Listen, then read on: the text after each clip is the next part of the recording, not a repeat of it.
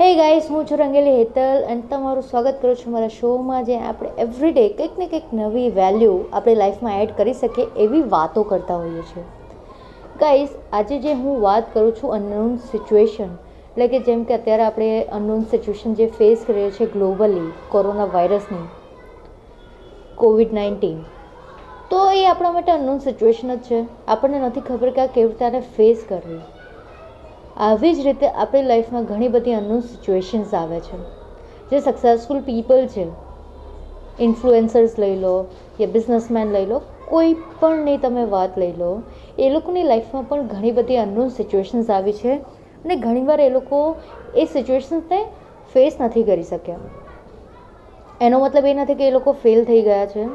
They are still successful because એમણે હાર નથી માની.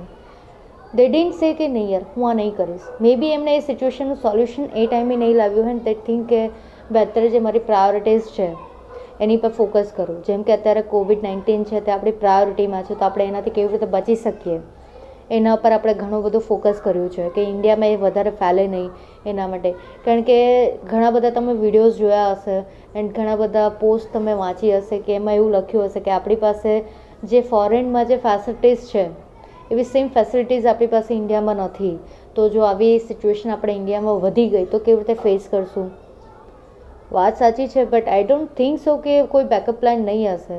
અને સૌથી વધારે આપણે કેર કરવાની છે, અને જો કોઈ કોવિડ નાઇન્ટીનના શિકાર હોય લાઈક એ લોકોને લાગતા હોય કે લોકોને સિમ્ટમ્સ છે કોવિડ નાઇન્ટીનના તો પ્લીઝ રિક્વેસ્ટ છે કે તમે જાતે જ જઈને એના ક્યોર માટે તમે જાઓ. બિકોઝ તમારી સાથે સાથે તમે તમારા જ ફેમિલી મેમ્બર જે તમારા યુ નો લવ વન્સ છે, એ લોકો પણ એમાં આવી જાય છે.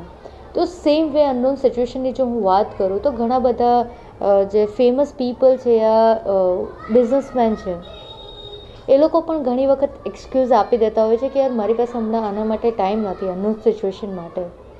અને એ લોકો બીજા વેમાં જતા રહે છે.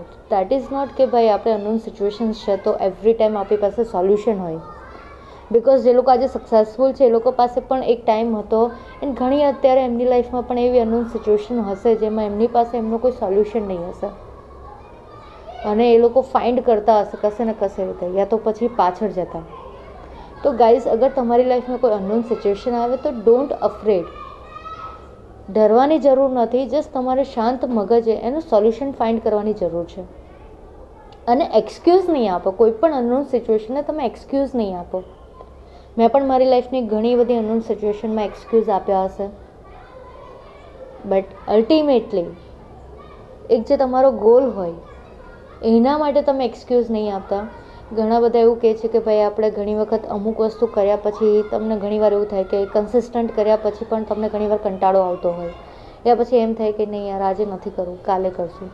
તો એવા ટાઈમે ઘણા એવું કહેતા હોય છે કે ભાઈ, તમને જે ગમે એ કરવું જોઈએ નહીં. તમારી જે પ્રાયોરિટીઝ હોય ને એ પ્રમાણે તમારે ઓલવેઝ કરવું જોઈએ. તમારા ગોલ્સમાં પણ તમારે તમારી પ્રાયોરિટી સેટ કરવાની જરૂર છે. બિકોઝ પ્રાયોરિટીઝ તમને જ ઓલવેઝ આગળ વધારશે. સેમ વે તમારી અનનોન સિચ્યુએશનમાં પણ તમે કોઈ એવો સ્ટેપ લેવાનું ઈચ્છતા હોય તમને લાગે છે કે નહીં આ લેવો જોઈએ, તો લોકો શું કહે છે એની ચિંતા નહીં કરતા. Just to what you like and what you love ઘણી વખત આપણે એવું હોય છે કે આપણને શું ગમે છે આપણને નથી ખબર હોતી. બટ જે સિચ્યુએશન અકોર્ડિંગ આપણે જે લેવાની જરૂર છે સ્ટેપ્સ એ લેવા જોઈએ. સેમ વે જેમ આપણે અત્યારે કરી રહ્યા છે.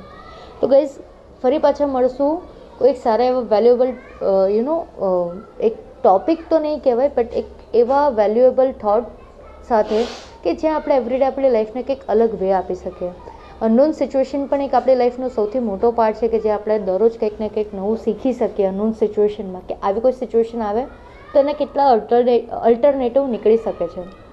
સો ગાઈઝ ફરી પાછા મળીશું. ત્યાં સુધી તમારું ધ્યાન રાખજો and please follow the rules જે આ કોવિડ નાઇન્ટીન માટે જરૂરી છે. ફરી પાછા મળીશું. Take care guys